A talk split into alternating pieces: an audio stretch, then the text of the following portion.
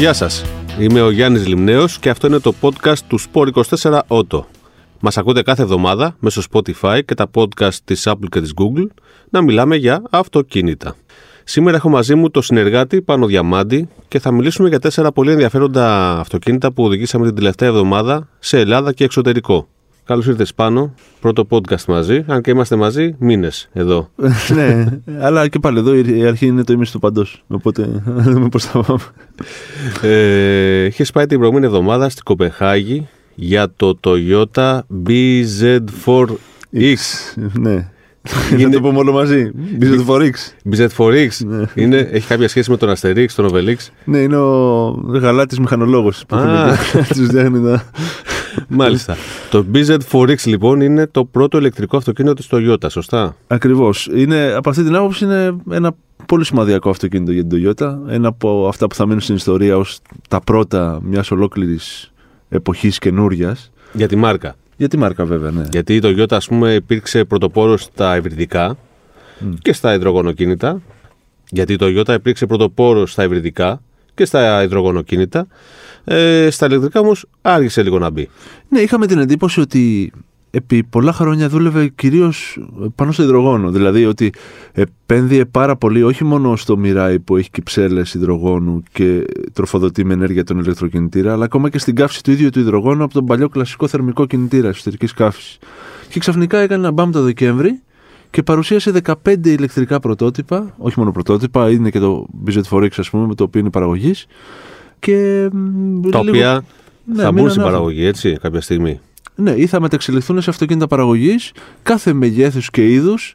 Από Roadster που υποτίθεται ότι θα είναι το νέο, η νέα γενιά του MR2 ε, μέχρι μεγάλα SUV και sedan που τα οποία θα ανταγωνίζονται την Tesla μια πολύ μεγάλη γκάμα με στόχο να λανσάρει 30 αυτοκίνητα παραγωγής ηλεκτρικά αμυγός μέχρι το 2030 συμπεριλαμβανομένων βέβαια και των Lexus, γιατί κάποια από αυτά είναι και Lexus. Ναι, ναι, μην ξεχνάμε ότι και οι Lexus είναι και αυτοί πολύ ενεργοί στα υβριδικά, η μάρκα πολυτελεία τη Toyota.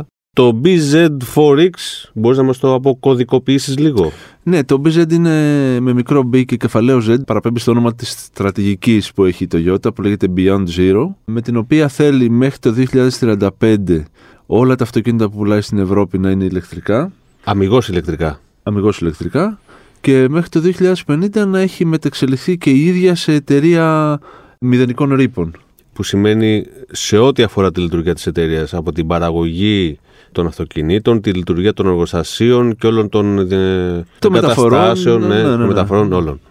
Μάλιστα, για πες μας δύο λόγια για το BZ4X να το θέσουμε από πλευράς μεγέθους. Ε, είναι μαγικού ένα φίλτρο. 4. ναι, μαγικού Έχει πέσει το καζάνι με, το, με τις κιλοβατόρες. Λοιπόν, είναι ένα σε μέγεθος του RAV4, λίγο μεγαλύτερο, αμυγός ηλεκτρικό, το οποίο ουσιαστικά διατίθεται σε δύο διαφορετικές ε, εκδόσεις, με έναν κινητήρα και κίνηση εμπρός, είτε με δύο κινητήρες και τετρακίνηση. Η ηλεκτρική τετρακίνηση που λέμε ότι επιτυγχάνεται. Η μπαταρία των 71,4 κιλοβατόρων ε, προσφέρει ανάλογα την έκδοση, ανάλογα τις επιλογές που θα γίνει, που θα, που θα κάνει κάποιος σχέση π.χ. με τη χρήση του κλιματισμού κτλ. από 470 μέχρι 580 χιλιόμετρα. 580 υποθέτως στην πόλη.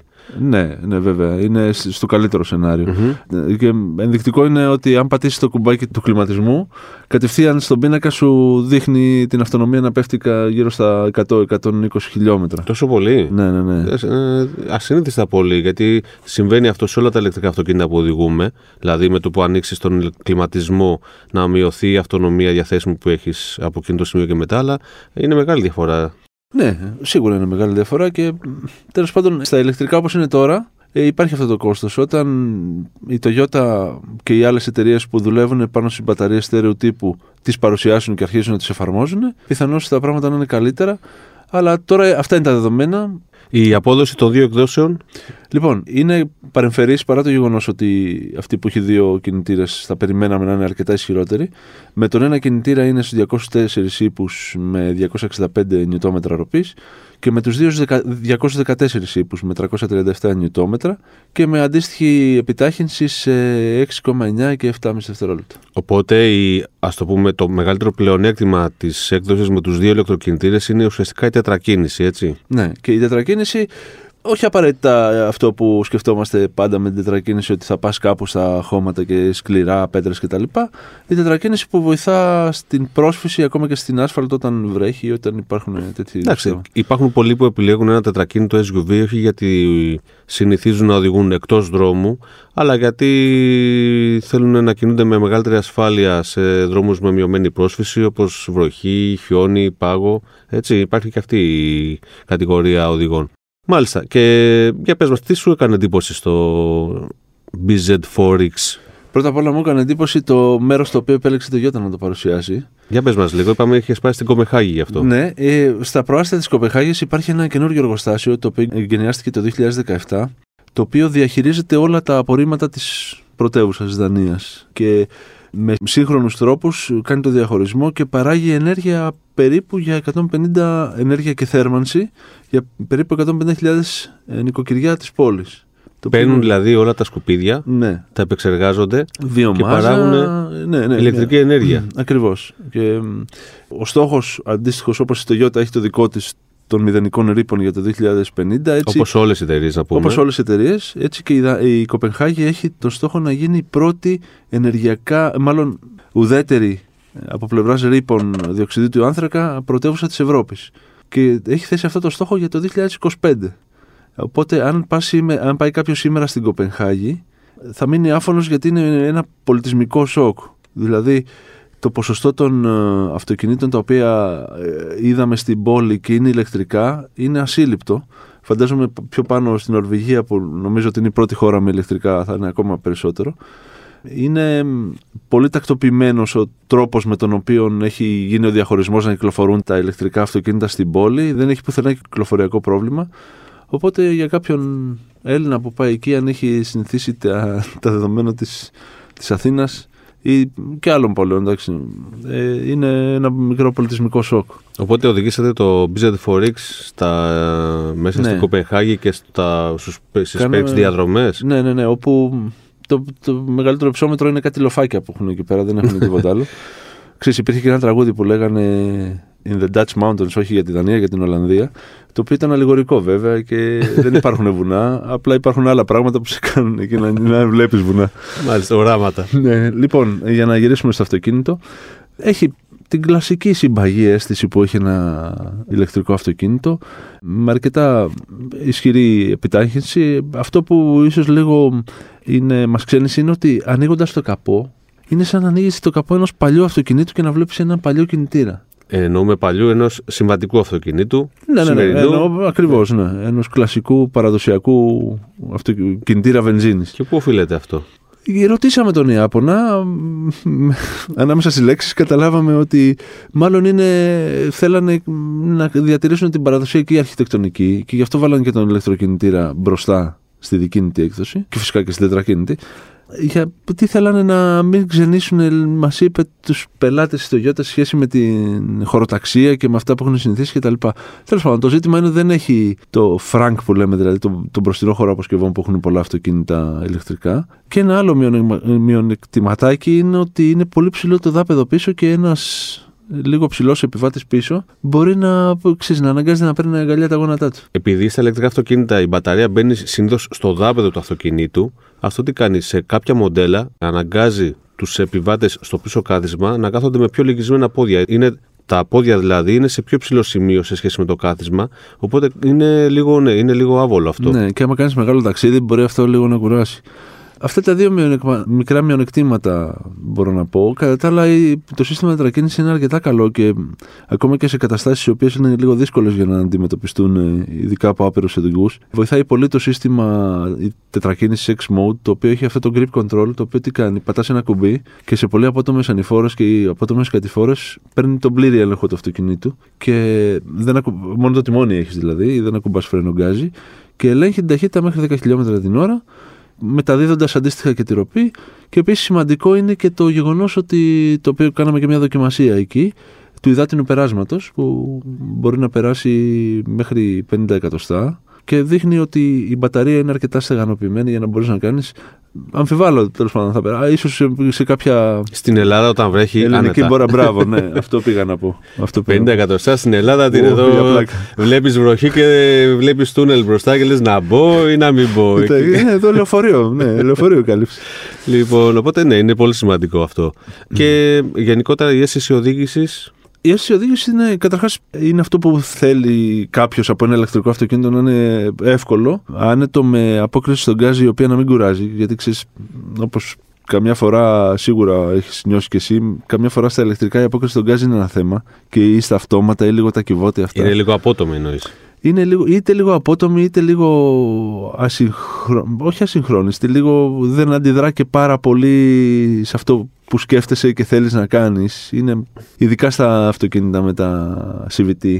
Αλλά σε την προκειμένη περίπτωση είναι πολύ εύκολο με αρκετά καλή απόκριση, δηλαδή δεν κουράζεσαι καθόλου να το οδηγείς. Έχει γκάζι για να πεις ότι επιχειρείς μια προσπέραση για λόγους ασφάλειας να την κάνεις σιβέλτα.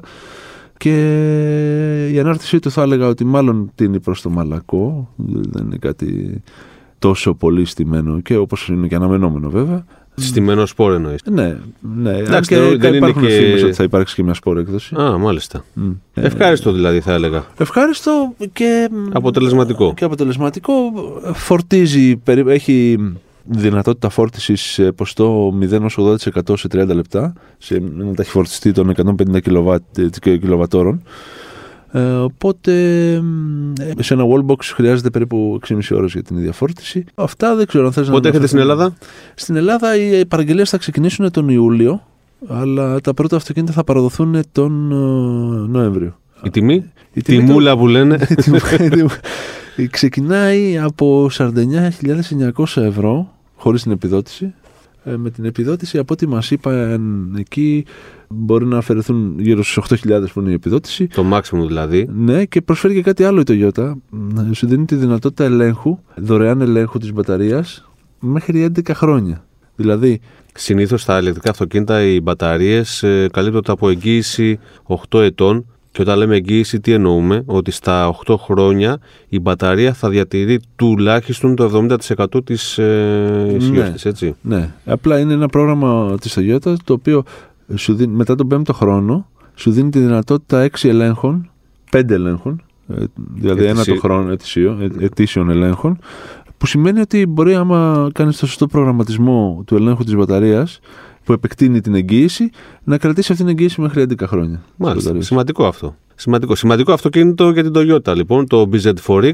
Σε μια κατηγορία που προφανώς είναι πάρα πολύ ενδιαφέρουσα για όλους τους κατασκευαστές, δηλαδή αυτά τα CSUV ηλεκτρικά, είναι υπερδημοφιλής κατηγορία σε όλο τον κόσμο, στο, τουλάχιστον το δυτικό.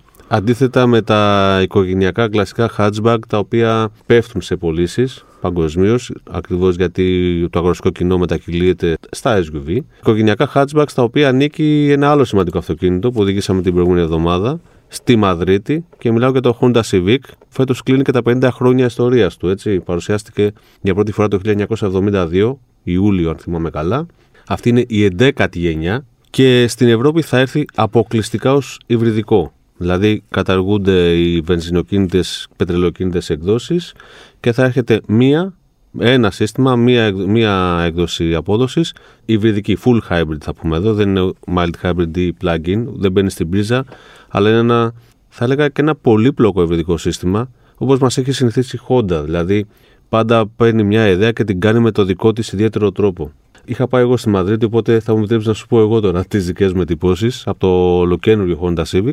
Αυτό που μου έκανε φοβερή εντύπωση, μιλώντας με τον τεχνικό σύμβουλο της Honda, τον ε, Κοτάρο Γιαμαμότο, εξαιρετικός άνθρωπος, μας εξηγούσε ακριβώς πώς δουλεύει το υβριδικό σύστημα και πραγματικά έχει ενδιαφέρον. Βέβαια, δεν είναι ώρα να τα πούμε εδώ, είναι πολύ τεχνικά. Έχουμε κάνει όμως σχετικό άρθρο στο Σπορ 24 στην ενότητα του αυτοκινήτου, οπότε όποιος ενδιαφέρεται μπορεί να μπει να το διαβάσει.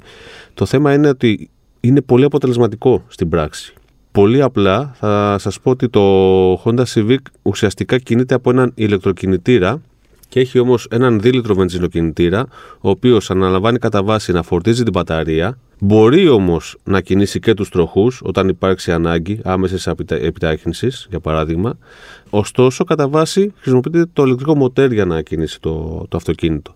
Το αποτέλεσμα αυτού είναι μια μέση κατανάλωση της τάξης των 4,7 λίτρων ανά 100 χιλιόμετρα για τη βασική έκδοση, γιατί υπάρχουν τρεις εκδόσεις εξοπλισμού, αναλόγως με τον εξοπλισμό αυξάνει το βάρος, αυξάνει και η κατανάλωση. Την ώρα που οι επιδόσεις είναι εξαιρετικές, γιατί μιλάμε για ένα σύνολο που αποδίδει 184 ύπους, που είναι ας το πούμε η αντίστοιχη ισχύ του προηγούμενου Civic 1500 Turbo, έτσι και με εξαιρετικές επιδόσεις. Το 0% έρχεται σε 7,8 δευτερόλεπτα και η τελική περιορίζεται στα 180 χιλιόμετρα την ώρα. Μια τάση που ακολουθούν σιγά σιγά όλοι οι κατασκευαστές και για λόγους ασφαλείας και για λόγους όμως οικονομίας. Αυτό που μου, μου έκανε εντύπωση στο Civic είναι η οδική συμπεριφορά. Όπως και στο προηγούμενο και στο πιο προηγούμενο μοντέλο. ναι, αλλά το προηγούμενο Civic, νομίζω, δεν ξέρω και εσύ τι άποψη έχεις, ήταν το κορυφαίο στην κατηγορία του οδηγικά. Ναι, σίγουρα. Και γενικά ένα ίσως το πιο ολοκληρωμένο hatchback, νομίζω. Ναι, ακριβό, αλλά άξιζε τα λεφτά ναι, και ολοκληρωμένο και στην τιμή. τιμή για το καινούριο δεν γνωρίζουμε ακόμα. Ξέρουμε όμως ότι θα έρθει το φθινόπωρο, μάλλον το Σεπτέμβριο. Δεν αναμένεται να είναι από τις ε, οικονομικές προτάσεις της αγοράς. Άλλωστε το Civic πρέπει να σου πω αλλάζει κατηγορία. Από το C-segment ανεβαίνει στο D, που σημαίνει ότι ανταγωνίζεται πλέον πιο premium ε, προτάσεις της αγοράς και όχι τις κλασικές, βλέπω Golf, Corolla κτλ. Και δεν μου κάνει εντύπωση γιατί με ένα τόσο πολύπλοκο ευρετικό σύστημα δεν θα μπορούσε να είναι φτηνό και σίγουρα δεν θα μπορούσε να ανταγωνιστεί απλά 48 βόλτα mild hybrid μοντέλα που ο αγοραστής θα πάει να το βάλει δίπλα. Ενώ δεν είναι ένα τέτοιο αυτοκίνητο. Είναι ένα πολύ πιο εξελιγμένο, πιο προηγμένο τεχνολογικά και πιο ολοκληρωμένο γιατί πραγματικά είναι αυτοκίνητο που το παίρνεις και το κρατάς για χρόνια και κάνεις τα πάντα εξαιρετικά. Έχοντας πίσω στο πίσω μέρος του μυαλού σου ότι θα είναι για πάντα ένας πιστός και προβλημάτιστος φίλος. Άρα, Γιάννη, τώρα δηλαδή αυτή, αυτή η τεχνολογία που βλέπουμε και άλλους κατασκευαστές να οδεύουν προς τα εκεί είναι το επόμενο βήμα των υβριδικών. Έτσι, δηλαδή η χρήση του θερμικού κινητήρα για να φορτίζει την μπαταρία του ηλεκτρικού. Ναι, με τη διαφορά ότι δεν είναι ένα κλασικό range extender, πώς ήταν ας πούμε το BMW i3, το ηλεκτρικό που είχε, έβγαινε και μία έκδοση BEV, στην οποία ένας μικρός βενζινοκινητήρας απλά λειτουργούσε σαν γενέτρια για να φορτίζει την μπαταρία. Στο Civic δεν λειτουργεί έτσι. Ο βενζινοκινητήρα μπορεί να κινήσει και το αυτοκίνητο. Mm. Η καρδιά του συστήματος είναι μια γεννήτρια η οποία συγχρονίζει τον βενζινοκινητήρα με τον ηλεκτροκινητήρα, φορτίζει την μπαταρία μέσω του βενζινοκινητήρα και ουσιαστικά είναι, ουσιαστικά είναι το κομμάτι του συστήματος που διαχειρίζεται την ενέργεια, ας το πούμε έτσι. Το θέμα είναι ότι στην πράξη δεν καταλαβαίνεις κάτι. Ναι. Θα έχετε την ευκαιρία την επόμενη εβδομάδα να διαβάσετε και τις οδικές μας εντυπώσεις για το νέο Civic, για τις οποίες δεν μπορούμε ακόμα να μιλήσουμε, γιατί υπάρχει ένα εμπάργκο από το εργοστάσιο που θέλει όλα τα μέσα σε όλο τον κόσμο να βγουν την ίδια ημέρα στον αέρα. Οδήγησαμε όμως και εδώ στην Ελλάδα κάποια ευρυδικά μοντέλα. Πάνω έχεις αυτήν την εβδομάδα το DS4. Ναι, E-Tense, το οποίο είναι η υβριδική έκδοση του DS4. Το οποίο αυτό μπαίνει στην πρίζα, έτσι. Ναι, είναι plug-in hybrid, μπαίνει στην πρίζα. Έχει το κλασικό κινητήρα των 1600 κυβικών εκατοστών που αποδίδει σε συνδυασμό με τον ηλεκτροκινητήρα 224 ύπους και 360 νιτόμετρα ροπής. Είναι ένα αρκετά πιο οικονομικό από ό,τι περίμενα αυτοκίνητο. Η μπαταρία του έχει μέγεθος 12,4 κιλοβατόρων και συνδράμει στο, στο έργο του ε, βενζινοκινητήρα. Οπότε στην ουσία είναι μια από αυτές τις επιλογές που λέγαμε ότι σε κάθε περίπτωση η καινούργια, η προσθήκη τεχνολογιών σε αυτοκίνητα τα οποία ήταν μέχρι πρότινο συμβατικά και μπορεί να μην μας γεμίζει λίγο το μάτι να λέμε υβριδικά ή βαρύ αυτοκίνητο κτλ. Έχει σημαντικό αποτέλεσμα στην μείωση της κατανάλωσης. Μπορείς να κινήσει κάθε μέρα μόνο με ρεύμα. Μπορείς άμα το φορτίζεις και έχεις την αυτονομία των 55 χιλιόμετρων που δίνει το εργοστάσιο. Δηλαδή, άμα το βάζεις προφανώς στη νύχτα αρκεί για να φορτίσει η μπαταρία του. Οπότε μπορείς, άμα κάνεις μέχρι 55 χιλιόμετρα την ημέρα, στην καλύτερη περίπτωση, να κινείσαι μόνο ηλεκτρικά. Και αυτό είναι το καλό του αυτού του είδους των αυτοκινήτων. Και ε, για να κάνω μια παρένθεση, επειδή τα πράγματα εξελίσσονται πάρα πολύ γρήγορα στην ηλεκτροκίνηση. Και σε τρία χρόνια θα είναι καμία σχέση με αυτά που είναι τώρα. Ίσως αυτή να είναι μια μέση λύση μέχρι να μπορέσει το ηλεκτρικό αυτοκίνητο να γίνει οικονομικό και να γίνει προσιτό να αποκτήσει μπαταρίες ε, στέρεου τύπου για να πεις ότι κάνεις τη μετάβαση. Γιατί τώρα με τις μπαταρίες ιόντων λιθίου είμαστε ακόμα στο, στο βήμα νούμερο ένα. Τα επόμενα βήματα θα έρθουν πολύ γρήγορα. Δεν ξέρω αν συμφωνείς. Θα έρθουν, θα έρθουν κυρίως στο κομμάτι της αυτονομίας Όμως το πρόβλημα δεν είναι μόνο η αυτονομία, αλλά η ταχύτητα φόρτισης της μπαταρίας ενός ηλεκτρικού αυτοκινήτου. Γιατί δεν είναι όπως ένα βενζινάτικο που σταματάς στην εθνική οδό 5-10 λεπτά, φουλάρεις, παίρνεις ε, μια σοκολάτα, ναι. ε, φρεσκάρεις και τη μύτη σου και συνεχίζεις. Το ηλεκτρικό θέλει ώρες για να φορτίσει η μπατάρια ναι. ή στην καλύτερη τουλάχιστον ε, μία ώρα περίπου σε έναν ισχυρό ταχυφορτιστή. Αυτό είναι ένα θέμα. Άρα είναι ο χρόνος φόρτισης και τα σημεία φόρτισης. Αυτά είναι δηλαδή που πρέπει να αναπτυχθούν.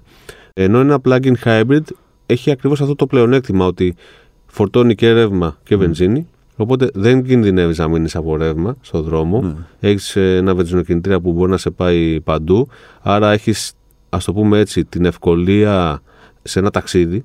Την ευκολία που σου δίνει ένα συμβατικό βενζινοκίνητο αυτοκίνητο. Και μπορείς παράλληλα μέσα στην πόλη να κινείσαι αποκλειστικά με ρεύμα, ωφελώντας τόσο την τσέπη σου όσο και το περιβάλλον. Βέβαια, την τσέπη, εντάξει, δεν νομίζω ότι κάποιος αγοράσει ένα plug-in hybrid σήμερα για να κάνει οικονομία, γιατί από μόνη της η αγορά ενός plug-in hybrid είναι ε, αρκετά κοστοβόρα, έτσι, το κόστος είναι υψηλό. Νομίζω έχει να κάνει με τη στάση ζωής κάποιου ε, που ακολουθεί τις τάσεις της ε, τεχνολογίας, που θέλει να έχει ένα καλύτερο επίπεδο ζωής, που θέλει να μην μολύνει το περιβάλλον. Δηλαδή είναι περισσότερο θέμα νοοτροπίας παρά οικονομικοί παράγοντες που θα οδηγήσουν κάποιον στην επιλογή ενός plug-in hybrid. Επίσης, βλέπουμε πολλά εταιρικά αυτοκίνητα που είναι plug-in hybrid πια, γιατί οι εταιρείες θέλουν να δείξουν ένα πιο φιλικό προς το περιβάλλον πρόσωπο και καλά κάνουν. Το θέμα όμως με τα FEV, τα plug-in hybrid, είναι ότι ο χρήστης θα πρέπει να τα φορτίζει κάθε βράδυ για να έχει το όφελος την επόμενη μέρα. Έτσι.